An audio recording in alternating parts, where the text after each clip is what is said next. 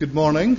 Um, it's with great pleasure that I introduce the Right Honourable uh, MP for Leicester West, uh, Patricia Hewitt, who, as you know, has presided over what probably have been the most radical uh, healthcare reforms since the NHS was set up.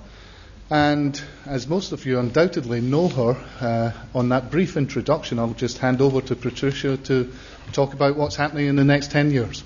Good.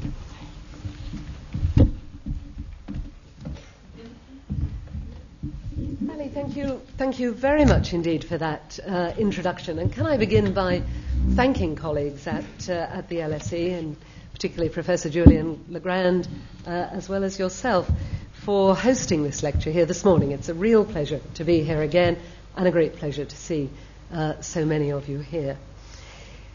What I want to do this morning is just set out what I see happening in the NHS and the issues that we're going to have to confront over the next decade or so. Because once again, the NHS is under attack. It's under attack from those who've never believed in a comprehensive NHS, free at the point of use. It's under attack from those who don't believe that the NHS is, is sustainable. Listen, for instance, to Mr. Lees, speaking for Doctors for Reform, who said that their ambition was, and I quote, to introduce funds not raised by tax based revenues. We're very drawn by social insurance and other models. Listen to the proposers of the resolution at this month's BMA GP conference, who called for resources for routine care outside core hours should be partially or wholly provided by a fee charged to the patient. Now, I passionately believe that they and others who make similar arguments are wrong. And this morning I'll set out why. But let me begin by standing, say, 10 years in the future and just imagining the kind of NHS we could have then. A future where those calling for rationing and co-payments have had their way, where the only guarantee of treatment is to a basic core of NHS entitlements, where a £20 charge for convenient GP appointments was just the prelude to means tested co payments for all GP appointments, for A&E attendances, and hospital admissions, where you can have drugs and treatments that aren't included in the basic package, but only if you pay extra. Where everyone who can afford it, and many who can't, take out private health insurance, and the inadequate resources available to the NHS are further diminished, offered by a subsidy to those who go private. Now, the people who propose co payments, top up fees, this kind of change to the core funding of the NHS are attacking the fundamental principles of the NHS. The first one an NHS that's available to all, based on clinical need, and free at the point of use. That principle, which makes the NHS the fairest health service in the world, is not some relic of wartime solidarity. It's even more relevant in the face of 21st century science. Because a system that's based on insurance and patient selection will simply fail in a world where we can forecast disease by analysing a baby's genetic makeup. Private insurance works on uncertainty and shared risk. And as science removes so much of that uncertainty, private health insurance will remove its risk by either charging more or excluding people. And only the super rich will escape that blight. Just look at what is happening already in the United States. But the second principle an NHS funded by all of us through collective taxation. The NHS is a social compact between the young and the old, the rich, the poor, the taxpayer and the non taxpayer, the well and the sick. It's primarily paid for by working people. It's used primarily by the very young, the old, and those without salaried income. If that trust, if that social compact breaks down, if young working people in particular don't think it'll be there for them, they will withdraw their support and their willingness to pay the taxes required to maintain it. And that undermines the very foundation stone upon which the NHS is built. And that's why we need an NHS that patients love, that staff are proud of, that the public trusts. Ten years ago, we said we had 24 hours to save the NHS. And I've no doubt that without a change of government, the NHS would have withered and weakened, and with each year of neglect, the case for scrapping it would have been made stronger. And instead, we put the NHS, if you like, into intensive care. We saved it from 18 years of neglect, and over the last 10 years, we've reversed its decline. It's involved many difficult decisions, immensely hard work for the staff of the NHS. But the reality at the moment is that no major political party, whatever its real instincts, would dare to fight an election openly saying, as the Conservatives did at the last election, that they would pay for people to leave it. So now what we have to do is build an NHS that can thrive in the face of today's challenges. And they are huge challenges. And they face the health service in every developed country of the world, whatever its funding system. As the population ages, numbers of people over 65 set to rise sharply, older people with long term conditions who have a right to expect that the NHS that they have paid for will be there for them. But on top of that demographic challenge, as technology and science progresses, the NHS can do so much more for more people, driving up the costs. And yes, greater efficiency will come, particularly with those advances in technology. But the ability to do more for more people at greater cost always seems to overwhelm the ability to do the same at lower cost. And then as our lifestyles change, lifestyle diseases like diabetes, are occurring in people at a younger and younger age. Professor Ian Gilmore, for instance, president of the Royal College of Physicians, who says when he began practicing some years ago, cirrhosis of the liver was a disease of 60 year olds. Now, routinely, he diagnoses it in people in their 30s. And then, too, rising expectations as people become better educated, work harder, live longer even as the NHS improves, they demand more. More from the service, more from how it's delivered. Quick responses, more information on new developments, access to services when it suits them, not when it suits the providers. In England this year, we will spend over £90 billion on the NHS, up from £34 billion in 1997. That record investment helped to save the NHS. And today, despite the very difficult decisions that were needed to restore the NHS to financial balance over the last 12 months, over 9 out of 10 recent hospital patients tell us they were that their care was good or very good or excellent. And they are telling us that the NHS is even better than it was 12 months ago. But the public as a whole aren't yet persuaded. Those who haven't experienced the changes at first hand aren't convinced that they're getting the extra value, getting real value for the extra money that they've contributed. And they're right. There is still more to do before the NHS everywhere achieves the levels of efficiency and effectiveness and focus on the patient that the best do already and that are essential if we're to cope with these huge challenges. But at some point in the future, perhaps in another 10 years' time, the nation will feel that it needs to make another step change in health spending. The step change that we made when Gordon Brown decided as Chancellor to raise national insurance contributions. And all the evidence shows that as individuals get richer, as countries get richer, they choose to spend a larger proportion of their income on health and healthcare.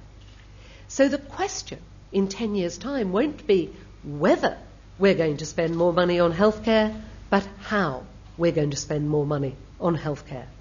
Will it go collectively into the National Health Service through taxation again, or individually into co-payments and private insurance?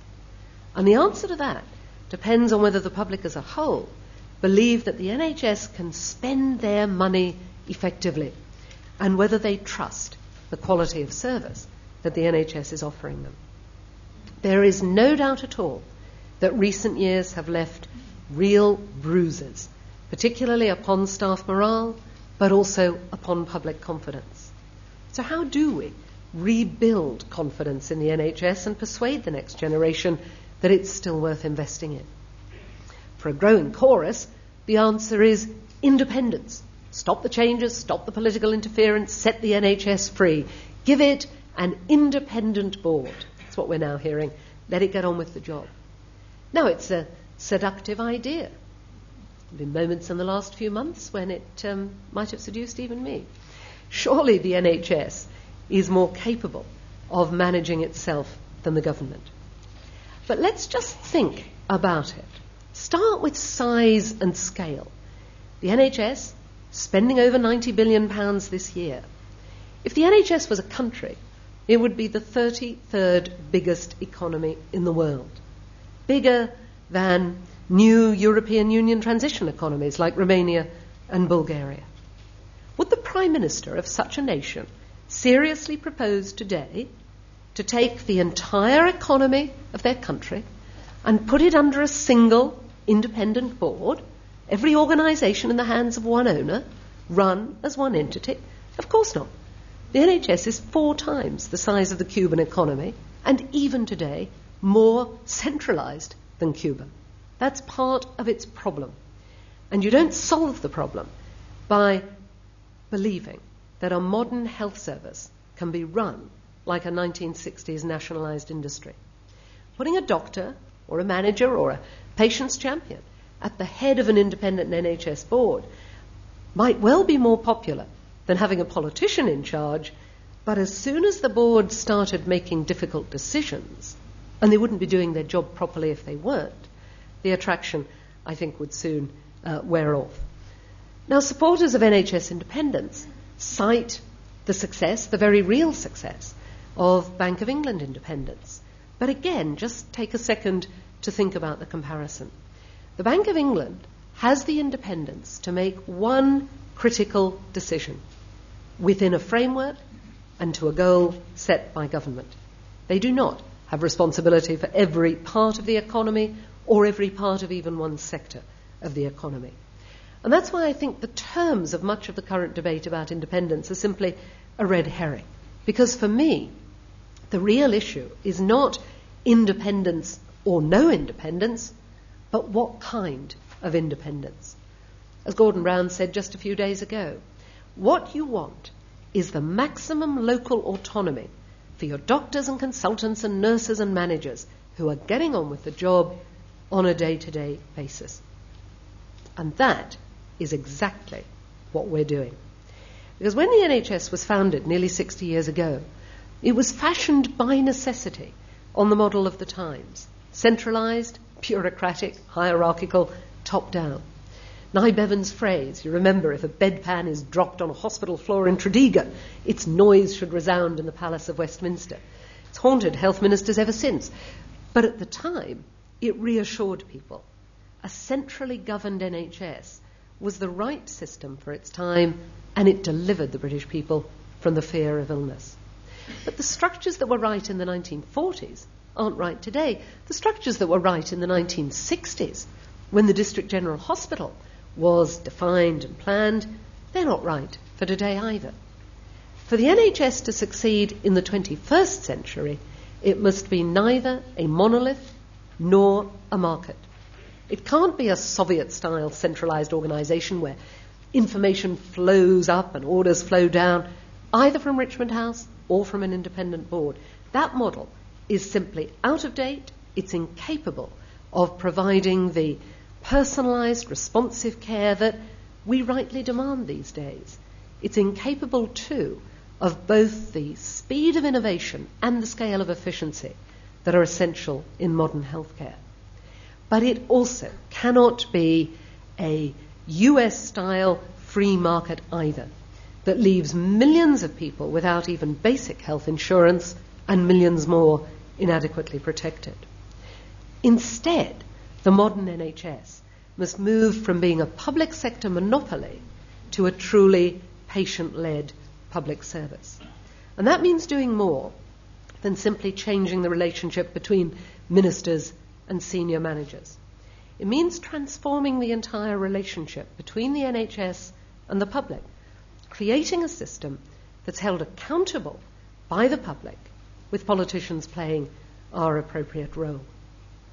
Now, despite the myth of government ministers controlling every local decision, we've actually taken some big steps in the last decade towards creating a more independent and a truly self improving NHS. In 1999, for instance, we started to appoint the first independent national clinical directors, the tsars, who bring together, they're senior clinicians, they bring together the most respected clinical and patient experts in cancer, mental health, a range of different areas, to create national service frameworks. Real statement of best practice that then guide the NHS, guide staff as to what they should be aiming at, guide patients as to what they should expect. The same year, Alan Milburn created the National Institute for Clinical Excellence, NICE, taking over the power to determine what drugs and technologies the NHS should use and putting those decisions in the hands of clinicians, not politicians. And now, NICE admired around the world, even or maybe particularly when it's making difficult decisions. Now, NICE has approved, in whole or in part, 36 out of the 41 new cancer drugs that it's appraised. It's turned down just five. But each time that NICE, after very careful, clinically led, independent evaluation, decides not to recommend a particular treatment, what do we get? Another chorus of demands for political interference, often from the very same people who are arguing the NHS should be made entirely independent. Eight years ago, as well, we established the Commission for Health Improvement, now the Healthcare Commission, and the Commissions for Social Care and Mental Health, all of them soon to be brought together in Ofcare. But we made them responsible for setting standards, inspecting and reporting on every hospital, mental health service, and social care provider in England. Again, independent of government.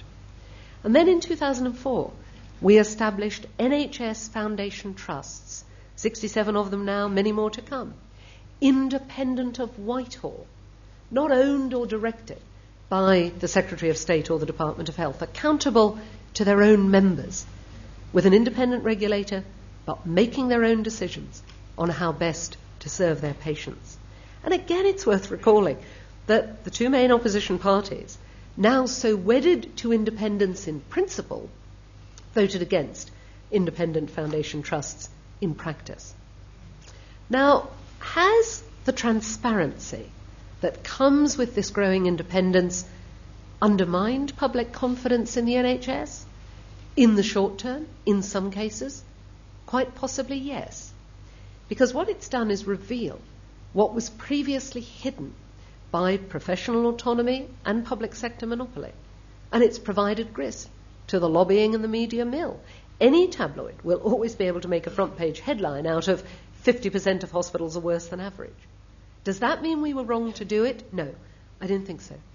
If we're going to build trust in the next generation, we'll only do it by meeting their expectations. And part of the public's and patients' expectations these days is transparent information. It comes with the information age. We expect, as a patient, to have staff take time to explain to me my condition and my treatment options. We expect to be able to get healthcare information from all around the world.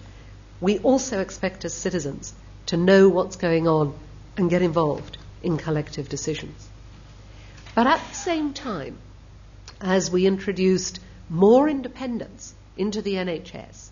It would be foolish to pretend that we didn't also introduce more centralisation, more top down direction, more command and control. We did that in particular through national targets.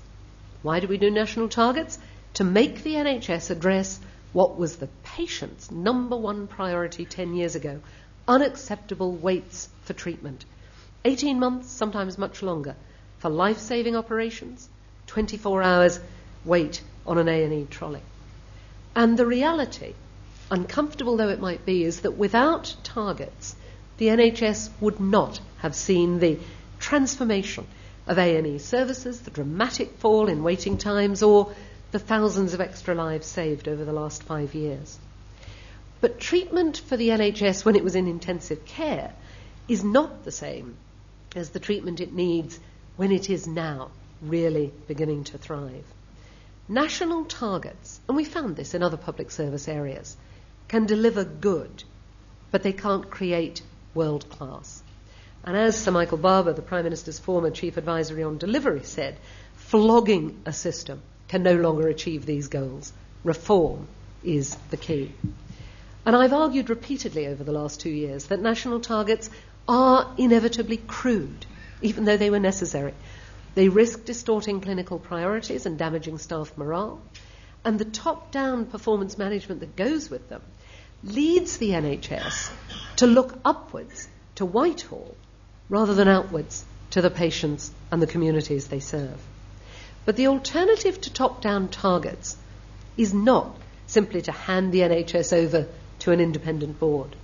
The alternative is to hand power, real power, to the patients, to their advocates, crucially the GPs and others in primary care, and to other NHS staff. And that is precisely what our reforms are doing. There are four elements to the reform programme. You'll know them well, and I'm not going to go through them in detail, but choice and commissioning, plurality of providers, quality regulation, and financial discipline.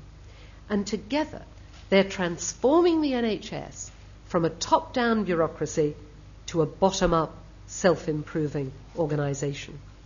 And despite what critics say, our reforms are not about creating a free market or sacrificing collaboration in favour of competition. The heart of the NHS and the heart of the new, diverse NHS will always be collaboration between professionals around the needs of the individual patient. And that's why we've placed a statutory duty of collaboration on all providers within the NHS family. And why in future a key measure of the quality of care that's given by a particular provider will not only be performance, but how it partners and collaborates with the rest of the health service. And it is important that patients should be able to choose not just an individual hospital, clinic, whatever it is, but a pathway that suits their personal needs. And so the quality standards for cancer, for stroke, for mental health, and so on will go on being an obligation on all providers and commissioners defining what patients can expect wherever they are in the country. But these rules and this expectation of collaboration can't be a blockage on innovation and change. And primary care trusts, the local NHS, have been given the authority and the money to develop and commission services around local needs, meeting those national quality standards, but not locked into historic practice. So what they now have to do and are doing is work with their GPs to devolve decision making and make practice based commissioning a tool for transforming services for patients. And there's a unique opportunity there with the reforms to transform care for local communities. It means services much closer to home, where that's safe and the right thing to do. It will mean, in some cases, centralising care at a specialist hospital where that is best for patients. But again, with the same quality standards wherever the care is provided.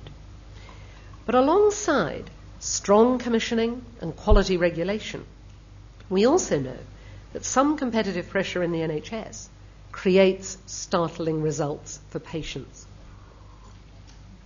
A recent survey of hospital chief executives that was conducted by the NHS Confederation showed that patient choice was now the number one issue on their mind. And there is nothing more likely to focus the leadership and the board of a hospital on ensuring that they really are treating patients with dignity and respect and giving them the fastest and best care they can than the possibility that patients will simply vote with their feet. I will never forget, shortly after I became Health Secretary, hearing from a young woman who'd been very seriously injured in a road accident. She'd been told by a London hospital she was going to have to wait more than 12 months for an MRI scan. This is only two years ago. And on the letter telling her she'd have to wait more than 12 months was a handwritten note saying, of course, if you want to go private, it can be done next week. Same consultant, she'd have to pay. And as a result, I extended the choice that we introduced years ago for elective operations, and I extended it to patients who'd been told they'd have to wait more than six months for an MRI or CT scan. You probably never heard about it. It was never advertised, never needed to be. The prospect of patient choice miraculously started getting those waiting lists down. In January 2006, there were still nearly 6,000 people waiting more than six months for an MRI or a CT scan. By April, that number had plummeted to just over 1,000. In April of this year, it was just 24. Since January last year, all patients have had a choice of at least four hospitals for their elective surgery. We've now extended that as well through the Extended Choice Network. And the rapid growth of the network, where any hospital, any clinic in England that meets NHS standards can make its treatments available, for instance, to a patient who needs a hip replacement, shows that the independent sector is now prepared to work as part of the NHS family, but to compete with NHS hospitals on a level playing field, carrying its own risk. By July of this year, there'll be around 180 foundation trusts and independent providers in the extended choice network available for patients to choose from. And as our acute hospitals go on improving and more become foundation trusts, around 100 by the end of this year, this choice or apparent conflict between independent and NHS simply becomes a misnomer. All of them are NHS services managed independently from the Department of Health, all of them free at the point of use. So we're moving even faster to offer patients needing elective surgery the free choice that we promised for the end of next year in our 2005 manifesto. You know, if you look ahead 10 years, it is quite unthinkable that the NHS, the kind of NHS I believe we all want to see, could still be saying to patients, you can only go to one GP practice, the reality, if not the theory, in too many places, or only one hospital, or only be given an appointment that may not suit you. So it really is time that we stopped arguing about the principle of choice and got on with extending the practice, not just choice of hospital or GP practice, but which specialist, and critically, what kind of treatment. And while I'm on reforms, I must just mention money. The NHS has delivered spectacular productivity improvement in the past year. A very marked increase, for instance, in the number of day case procedures. Much better for patients but also releasing money to pay for new drugs, for instance. And I know very well there have been very difficult decisions around cuts to training budgets, developments deferred for patients, but underneath all of that, the NHS treated more patients more quickly with better outcomes and higher patient satisfaction than in previous years. And almost nothing will do more for staff, for staff morale, and to give them the autonomy they want, than escaping from the deficits and taking control of their organisation's future.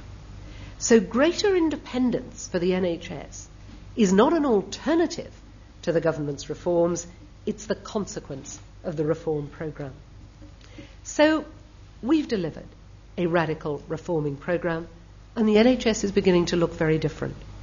But as we create more independence, greater independence and autonomy, and we introduce more members to the NHS family, different providers, we need more than regulation or the flow of money to bind them together.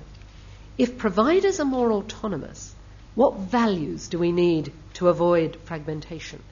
If decisions are more devolved, how's the NHS as a whole accountable to the public?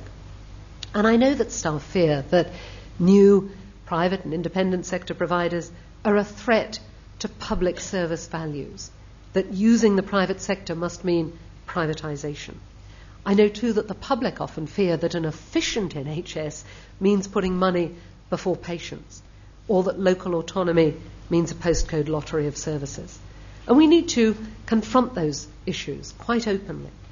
I've seen some hospitals, for instance, telling their consultants not to talk to GPs about new approaches to treating patients in the community because the hospital fears losing work.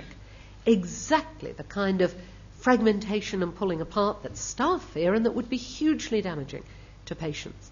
Both David Nicholson as chief executive and I have made it clear that that type of uh, behaviour is unacceptable and a very clear statement of values based on the NHS plan is now included in all contracts with anyone who provides services to NHS patients. But we need deeper work on these issues. It feels unfair that if you're a cancer patient, you'll get a particular drug in one part of the country, but not in another. And it feels unfair because it is unfair. It undermines people's trust in a national health service. And that's precisely why we said years ago that NICE's technology evaluations should be implemented everywhere within three months. And that in turn is why getting the best value for every pound of public money is so vital everywhere. But of course, not everything can be a NICE recommendation. Local health communities need the room and the resources to deal with local uh, priorities as well. A shockingly high level, for instance, of coronary heart disease in one community, or unacceptable levels of teenage pregnancy in another, mean we have to leave room for clinical and local discretion. We also need to tackle the very difficult issue of which decisions are rightly made locally and which should be made nationally. We need to help organisations and staff balance the competition, which will sometimes be appropriate and, as I've argued, give patients better care, with the cooperation that is essential between many different providers within, around the patient pathway. And the next step in doing all of that, I believe, should be to involve staff and patients alike in developing a new statement of NHS values that could then be enshrined in a new NHS constitution. But as part of the debate on values, we also need to consider the issue of accountability. Part of the chorus uh, for, for NHS independence comes from managers and other staff who simply want to get on with making decisions themselves, for instance, about what services go where. Now, I have no doubt at all those decisions are much better made locally, but made as well with effective public involvement. Sometimes the local NHS does that very well, but not always. And when local issues end up nationally with ministers, it's all too often because there hasn't been the effective engagement and trust built between the local NHS and local people and their local representatives. There's a real opportunity now to strengthen local accountability, to overcome the democratic deficit, if you like, that's always existed in the NHS, to give patients greater collective voice as well as individual choice. And the primary care trusts, many of them with new boundaries, have a powerful opportunity to work much more closely with their local authorities. And that's what we've got to do if we're going to focus on the health of the nation and not just its sickness. Partnership between health and social care is an obligation, not an optional extra. Because together they can involve local people in shaping services, in agreeing priorities, in helping to transform people's health using local area agreements, for instance, to make very clear promises on which they can be held to account. And in Merseyside, for instance, the local NHS has been helping to create a new kind of democracy, if you like, doing politics in a different way through its own big health debate live, deliberative democracy in action. And already, too, we can see local councillors through the overview and scrutiny committees of local authorities playing a much fuller part in shaping health services for their area. Increasingly, that NHS local authority partnership involves joint commissioning joint appointments, or pooled budgets, something that we will go on encouraging and supporting. In Knowsley, for instance, where several years ago both the council and the local NHS were rated as amongst the worst in the country, they took an even more dramatic step. They decided, council and NHS alike, to merge their commissioning and their provision of services. In future, we may see some other local PCTs and their residents decide that some primary care trust board members should be directly elected. But developments like this should not be imposed from above. They should grow organically as the primary care trust and the councils become more confident in their own roles and the cooperation between them. I spoke earlier about how we've already created new forms of independence within the NHS. I don't believe, as I've argued, that an independent board is the right way forward. But there are other decisions that might well be made independent of government, where hospital reconfigurations are involved, often highly contested and difficult. We already have an independent reconfiguration panel. It's led by clinicians to advise the health secretary on cases where no local agreement can be reached. And I think we should now consider separating it from government so that a local council's overview and scrutiny committee can refer a proposal they're not happy with directly to the panel rather than the health secretary. The panel would have to uh, weed out the weak referrals, which the Department of Health does at the moment, but I'm sure they could cope with that.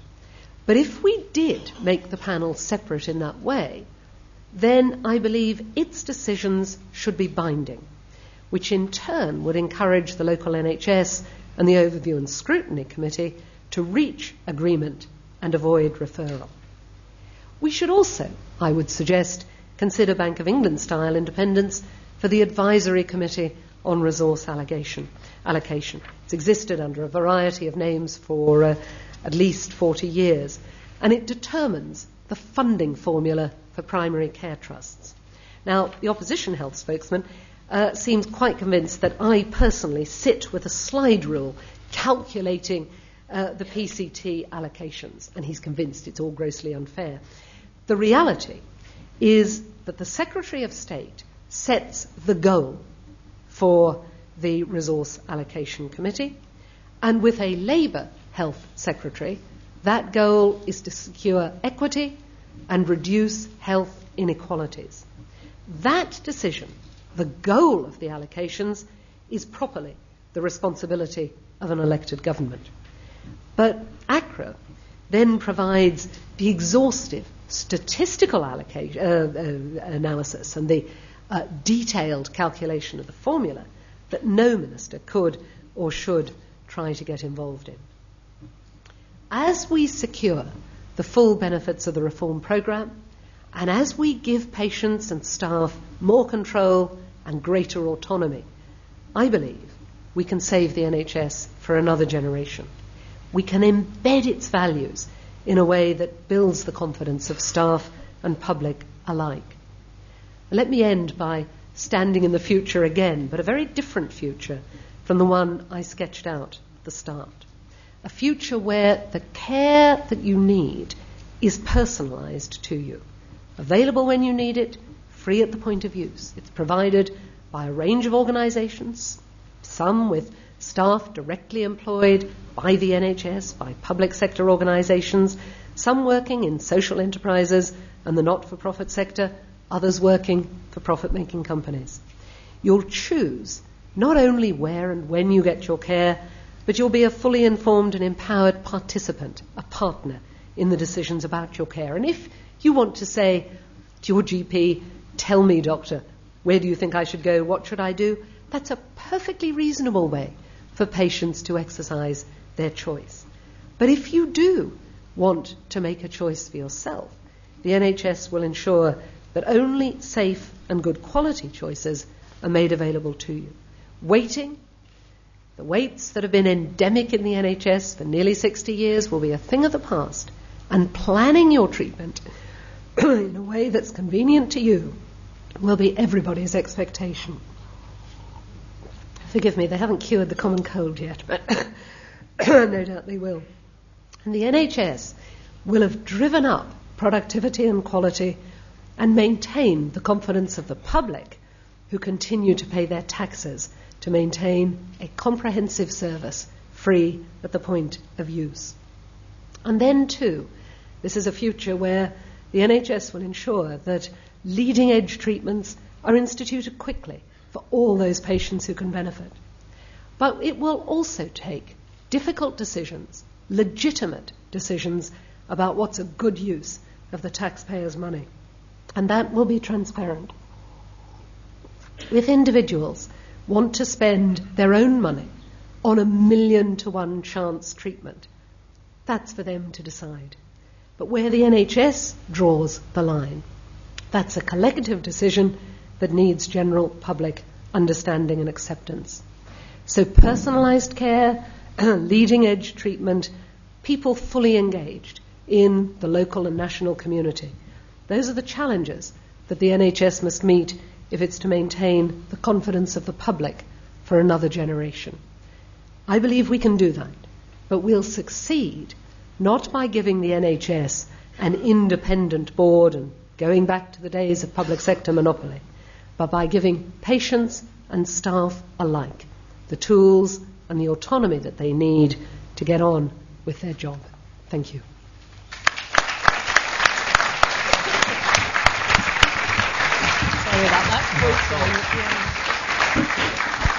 Thank you.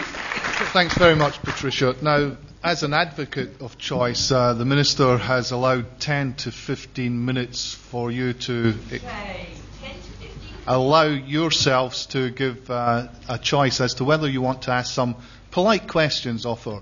It would be good if you use the um, mics which are roving around the audience, and also politeness would probably um, be considerate of you to say who you are when you're asking the question and if you represent anyone. Somebody at the front.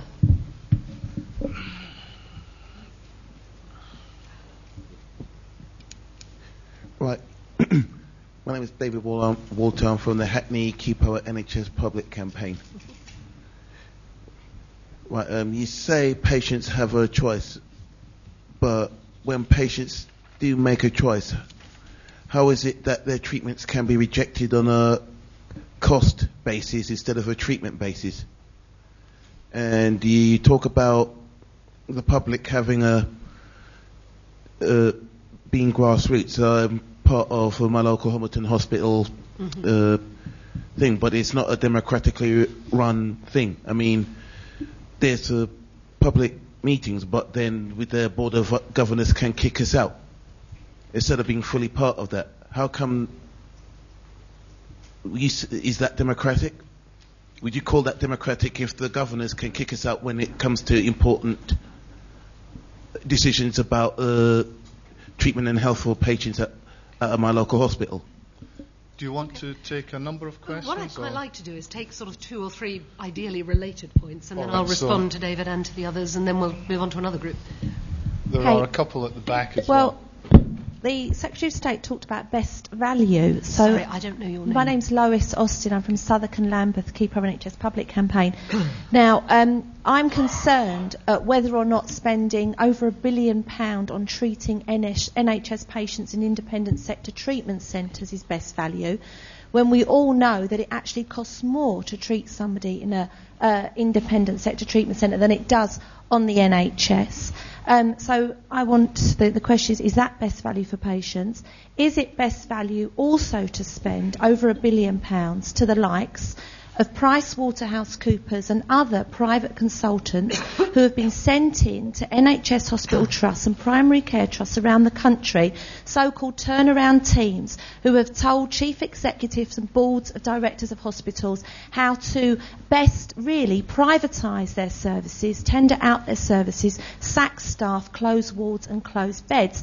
And my last point is I really think Patricia is living in a, in a parallel universe. I think the independent newspaper called it last week because you see, the picture you've painted of the NHS is not actually the picture that we experience on a daily basis. At Guy's and St Thomas's Hospital, my local hospital, seven wards have closed. Cancer patients are scattered around the hospital with the nurses who deal with those patients having to uh, travel around the hospital in order to look for them. We have a crisis at the Maudsley Mental Health Hospital with the closure of an emergency clinic where they, uh, the Secretary of State actually was lied to by the Chief Exec and told a, a, an alternative emergency service was going to be provided and it has not been provided. And those patients who turn up at the emergency clinic now have nowhere, uh, nowhere to go. So um, this best practice I'm, I'm concerned about that because I think the NHS money has really gone into the hands of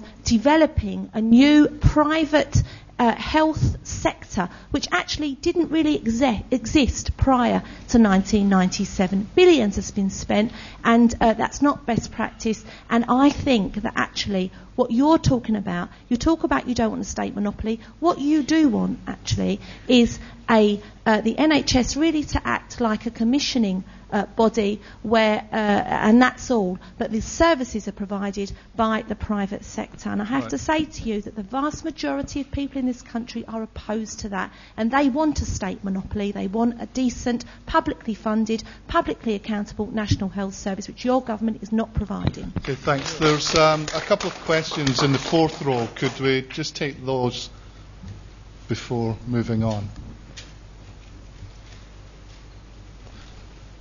If you put your hand up to, yeah. Thanks. I'm Harold Schmidt from the Nuffield Council on Bioethics. I have a question about whether you think personal responsibility for health has a more prominent role to play in the next 10 years. You mentioned in your talk that the focus should be shifted from um, sickness service to the health of the nation, and you also referred to a constitution the um, BMA in a recent, recent discussion paper on the rational way forward, as it was called, suggested something similar to have a constitution that sets out the responsibilities of the NHS and also of patients. And they referred, for example, to the Scottish NHS um, Patients Charter, which formulates a couple of interesting responsibilities of patients, such as to look after their health, to be on time for appointments, not to waste medicines, etc. So just wondered whether in the constitution that you referred to that would play a role too. Um, hi, Tom Smith from the um, from the BMA. Um, obviously, from the BMA, I'm kind of um, think it was slightly naughty to throw us in with Doctors for Reform as enemies to the NHS and wanting to do down the values of it. Of course, that's not what the BMA is about. But what the BMA um, did try to point out was that rationing needs to be made explicit and taken seriously because while you, um, quite rightly, want to see as much care delivered as possible, it is the case already in local PCTs some services aren't offered to everybody, but that's quite implicit, and local people aren't involved in that. So to have some involvement in that, in that and to make it explicit seems to me to be better than to pretend it doesn't exist at all. I was absolutely delighted to hear you talk about increasing local democracy and the idea of direct um, elections to PCT boards. Um, I, I think that would be a great step forward. Do you mean for all PCTs, or do you think that's for local determination? Right, let me pick those up before I forget all the points. And David, on your point, and, and I think also in relation to Lois's point on, on um, the, the mental health service in Southwark, these decisions, as I was saying earlier, I think do need to be made locally.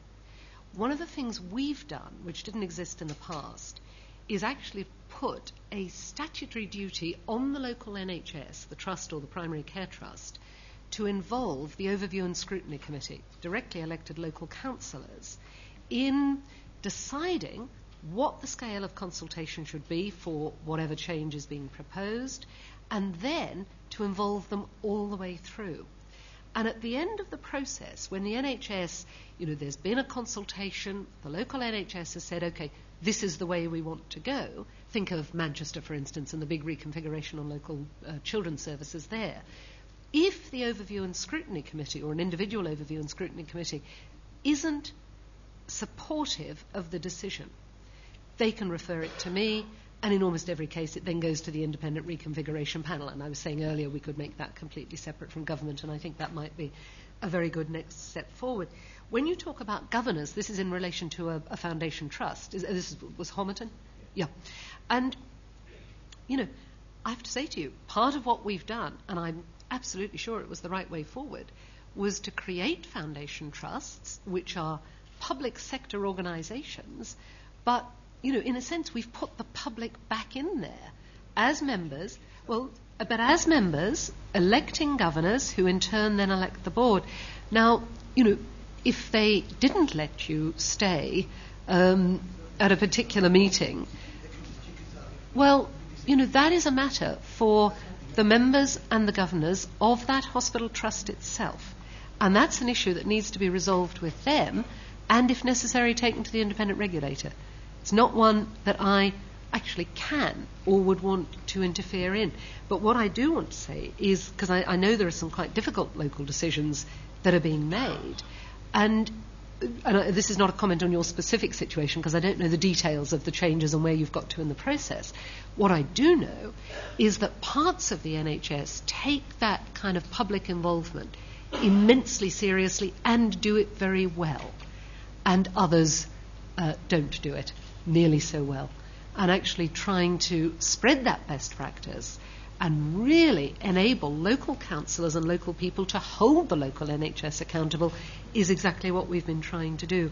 Lois, on your point about independent sector treatment centres, I doubt very much if you and I are going to agree on this point, um, because although I haven't uh, you know, had the discussion with you personally, I don't think, I've had it with many people from Keep the NHS Public. But let me just set out some facts as I see it. Um, the NHS has always used private hospitals to mop up the worst of the waiting lists when they became intolerable.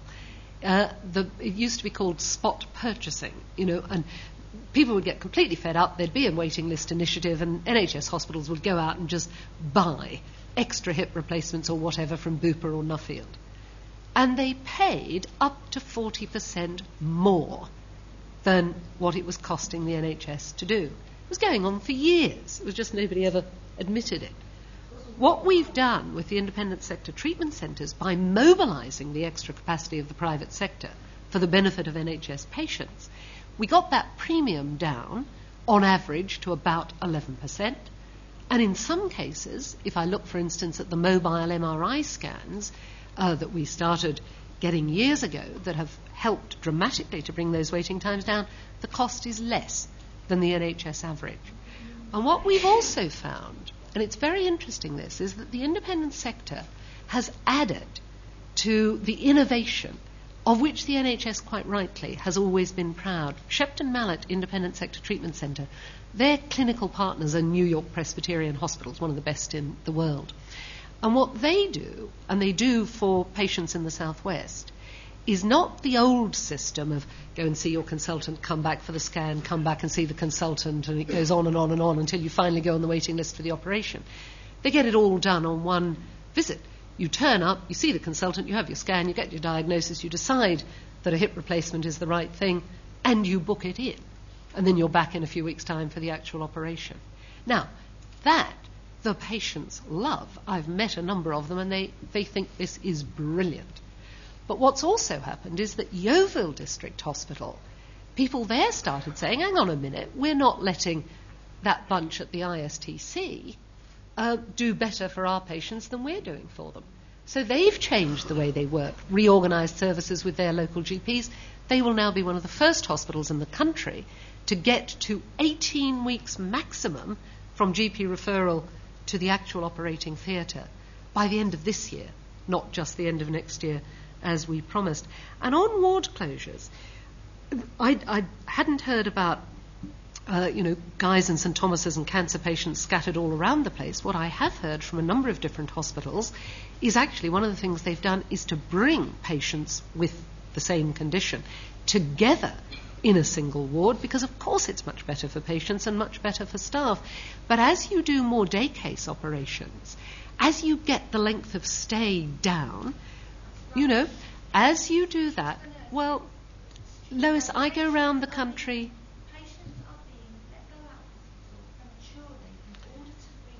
Well, mm, I do all the time. I spend a great deal of time. I spend, Lois, let, let her answer the question. Lois, there let are me other just make people the point because I've heard the allegation. Of course I have. And, in, and I'm saying I don't know the situation that you were describing at Guy's and Thomas's. But what I'm also saying, because I spend more time probably than any health secretary just going around the country, quite privately, listening to staff and listening to patients. And what I've also learnt from them, go to the Royal Free, for instance, in North London, is as you do more day case, and as, for instance, a patient with a hip fracture spends nine or ten days in hospital, which is the average for the best top 25% of hospitals in the country, rather than 30 or 40 days, which is still where it is in the worst hospitals, the patients get better faster, much more likely to recover, far better for patients, but you use your resources more effectively. And yes, you need fewer beds and fewer wards. And that's difficult. It can lead to very um, frightening headlines for the public. It can be very difficult for staff as those changes get made, but it is absolutely the right thing to do. And on the issue of consultants, uh, the private consultants rather than the medical kind, um, I recall very vividly meeting staff just a couple of months ago in a West Midlands hospital where they'd been working with some private sector consultants. They had mapped out exactly what was happening to pa- uh, orthopedic patients between the GP referral and the operation. And they discovered that on average it took 200 hours of staff time to get from the hospital receiving the referral letter to the patient getting an operation. And the amount of wasted staff time, and frankly, wasted patient time in that, was horrific. And these were the staff telling me how they'd transformed it. They'd gone from 200 hours per patient to 30 hours. They can treat six patients in the time it previously took them to treat one. They'd cut the waiting time for an MRI scan from two years. I met the receptionist who used to have to tell patients that they were going to have to wait two years to just a couple of weeks. And the patients, not surprisingly, are delighted. Harold, on your point about personal responsibility, I very strongly agree with you. It wasn't a point that I had time to, to develop at all, but I do think there's a growing understanding that actually our health depends rather more on what we do for ourselves and our families than what the NHS can do for us. But I also think, and it picks up on Tom's point, that we do need to be more explicit, and the, the patient charter or the constitution may well be the way to do this, um, on what NHS staff are entitled to expect from patients, as well as what patients are entitled to expect from NHS staff. We've made that very explicit in relation to the the verbal and sometimes physical abuse that a minority of patients inflict upon staff. Absolutely unacceptable. Um, and next week we're launching a rather exciting new NHS website, and we'll take the opportunity as we develop that to just say a bit about, if you like, a different part of the social contract, uh, which is that contract between patients and staff themselves. And Tom, I, you, that's a completely fair point about the BMA because the BMA, although I disagree with you about the um, the independent board and indeed the use of the independent sector, which I know you're none too keen on, all of that was premise, uh, prefaced by an absolutely clear statement of the BMA's commitment to the founding values of the NHS and an NHS free at the point of need. So I will make that clear uh, in the in the published version of the um, the lecture itself. As far as um, direct elections to primary care trust boards go, look, I think that is something for local people and local primary care trusts to think about. And all I'm saying is that if people do want to try with, you know, to experiment with that, they should be able to do so. It's not something that should be imposed from above. Okay. Let's take another round. Well, there were five waiting very patiently. The woman in the white there, there's the gentleman in the pink shirt, gentleman there, and this gentleman here, and I'm afraid that's it. And then it will Uh, have to be we've run out of time. Um, hello. My name's Eileen Smith. I live in Greenwich. I worked in the NHS all my life, uh, trained and then became a senior nursing officer in the NHS. So I have actually always followed what's been going on. And what I would like to ask about are things like evidence and inspection. When we talk about evidence, um, well, it's evidence based that the private sector doesn't work in, the, in, the, in America. Um, so, why are we so rapidly bringing in the private sector here? Um, people who go for operations privately, as the Health Select Committee, chaired by Kevin Barron, said, um, actually that did not take the major numbers off the waiting list. It was the consultants in the NHS that reduced the waiting list. Um, and about inspection, I feel there's an enormous democratic deficit now that's crept in in the creation of, first of all, the destruction of the community health councils, which had really got to know the NHS, the, cre- the, crea- the, creation of the, um, the new uh, national and public, uh, public and private pub- patient and public involvement forums. Um, they are not allowed, not going to be allowed to inspect private hospitals, whereas before we could inspect private hospitals, we could ask for reports, we could ask for statistics and details, and follow up patients. We're not going to be allowed, we would have to make an appointment with the chief executive. Okay. That is definitely a democratic deficit, and it's been written into your new legislation.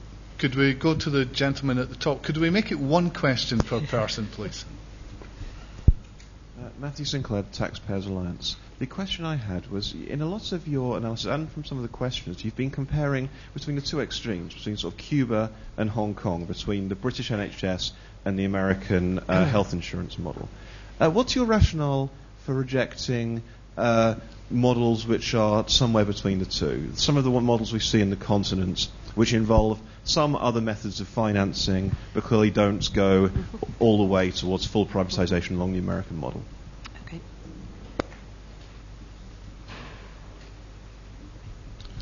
Okay, the okay. gentleman in the pink shirt in the middle there. Okay, my name's Ian Norman from the School of Nursing at King's College London. I want to ask about training because you have mentioned that training budgets have been cut. Well, I want to ask just two related things. First of all, Will these in the future be ring fenced so that trusts who are in financial deficit cannot raid them? And also, maybe you might just comment on uh, the workforce, the, the, strategy for workforce policy and planning, and whether we're going to get a bit more stability and consistency in capacity building than we have in the past. And finally, this gentleman here. Yes, um, my name's Noel Lawler, and I'm the head of internal audit for the LSE, so everyone's behaving, which is good. Um, my question, Mrs. Hewitt, is that uh, over the last sort of three to four years within primary care, um, one of the things that a number of primary care trusts have had to do, although admittedly not all, in order to be able to balance their books, um, is actually to curtail their spending on public health budgets. And that has had, I think, quite a significant impact in terms of skewing the profile of expenditure that's actually been made through public ha- that's actually been made in relation to public health. And one of the issues I wanted to ask you uh, about this is that looking forward again over the next 10 years, do you think there's a need to actually develop a much firmer strategy for expenditure within public health so that, so that c- there can be much more robust local delivery plans mm-hmm. which have proper allocations of resources between public health, normal primary care services, and secondary care? Right. Um, let me just very quickly deal with those. Eileen, on your point about the evidence from the United States, you are absolutely right. If you move to an American style private health insurance system, it's a disaster. The poor miss out. They've got 45 or 50 million people in the States without health coverage. And we're not going there. That was exactly what I was arguing um, at the beginning of that lecture that those who want to move us to top up payments and private insurance would take us in that American direction and it would be a disaster. That's very different from looking at what is actually some very good specific models of care, for instance, in the Veterans Administration, which is wholly tax funded, or in Kaiser Permanente, where they've done superb work, and some of our some of our local NHS organisations have been partnering with them and sharing expertise about how you really focus on people with long term conditions, help keep them healthier for much longer, reduce admissions to, particularly emergency admissions to hospital, and so on.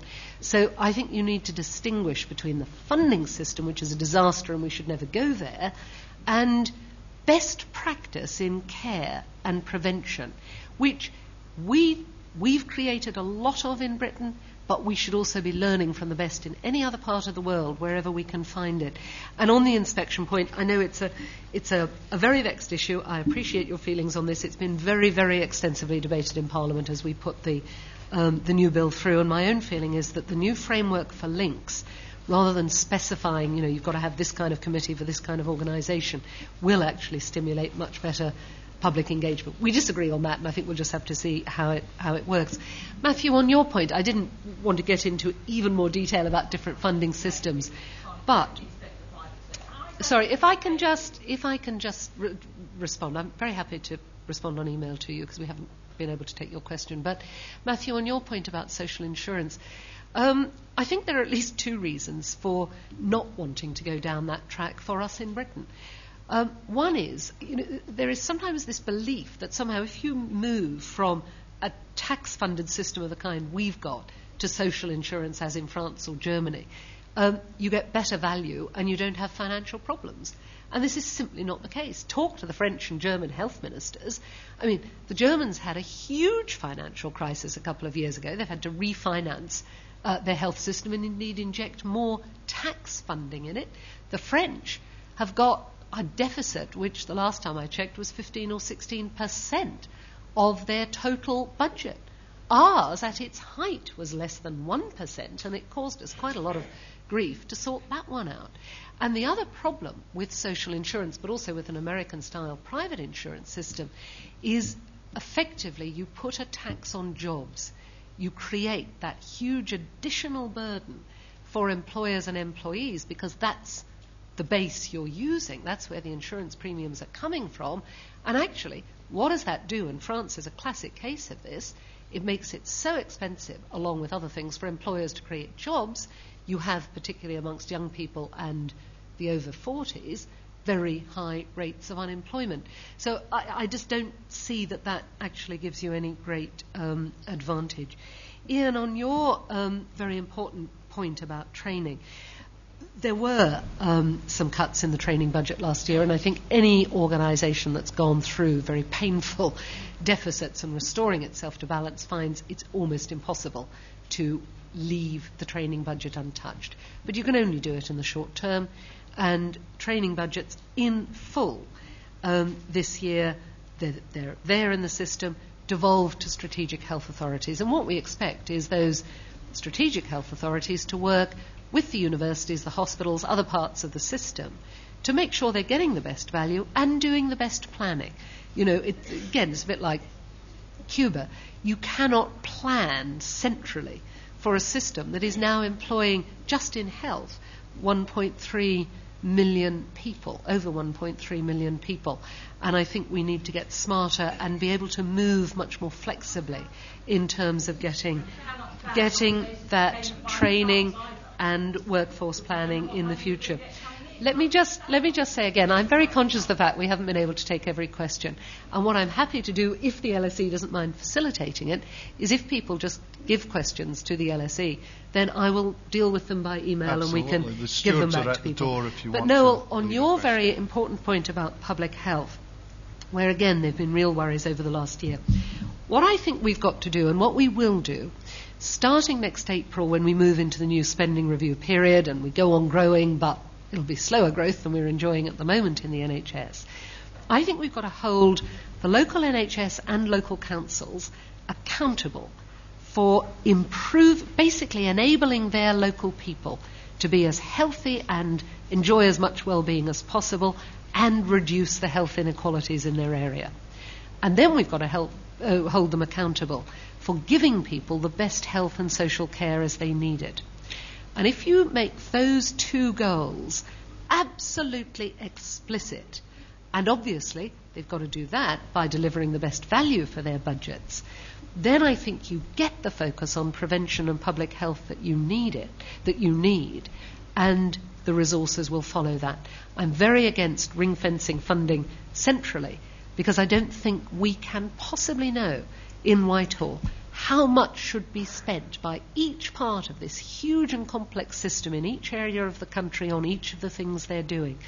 But a new system of accountability, along with payment by results and stronger commissioning, actually will achieve the shift in care from this over-dominance of the acute hospitals, vital though they are, and move people towards focusing much more on prevention and public health and support for people with long-term conditions, which is where the NHS needs to be. So that will be my final point. And again, thank you so much for hosting. Not all. Thank you. Really interesting. Great question. Well, Really good.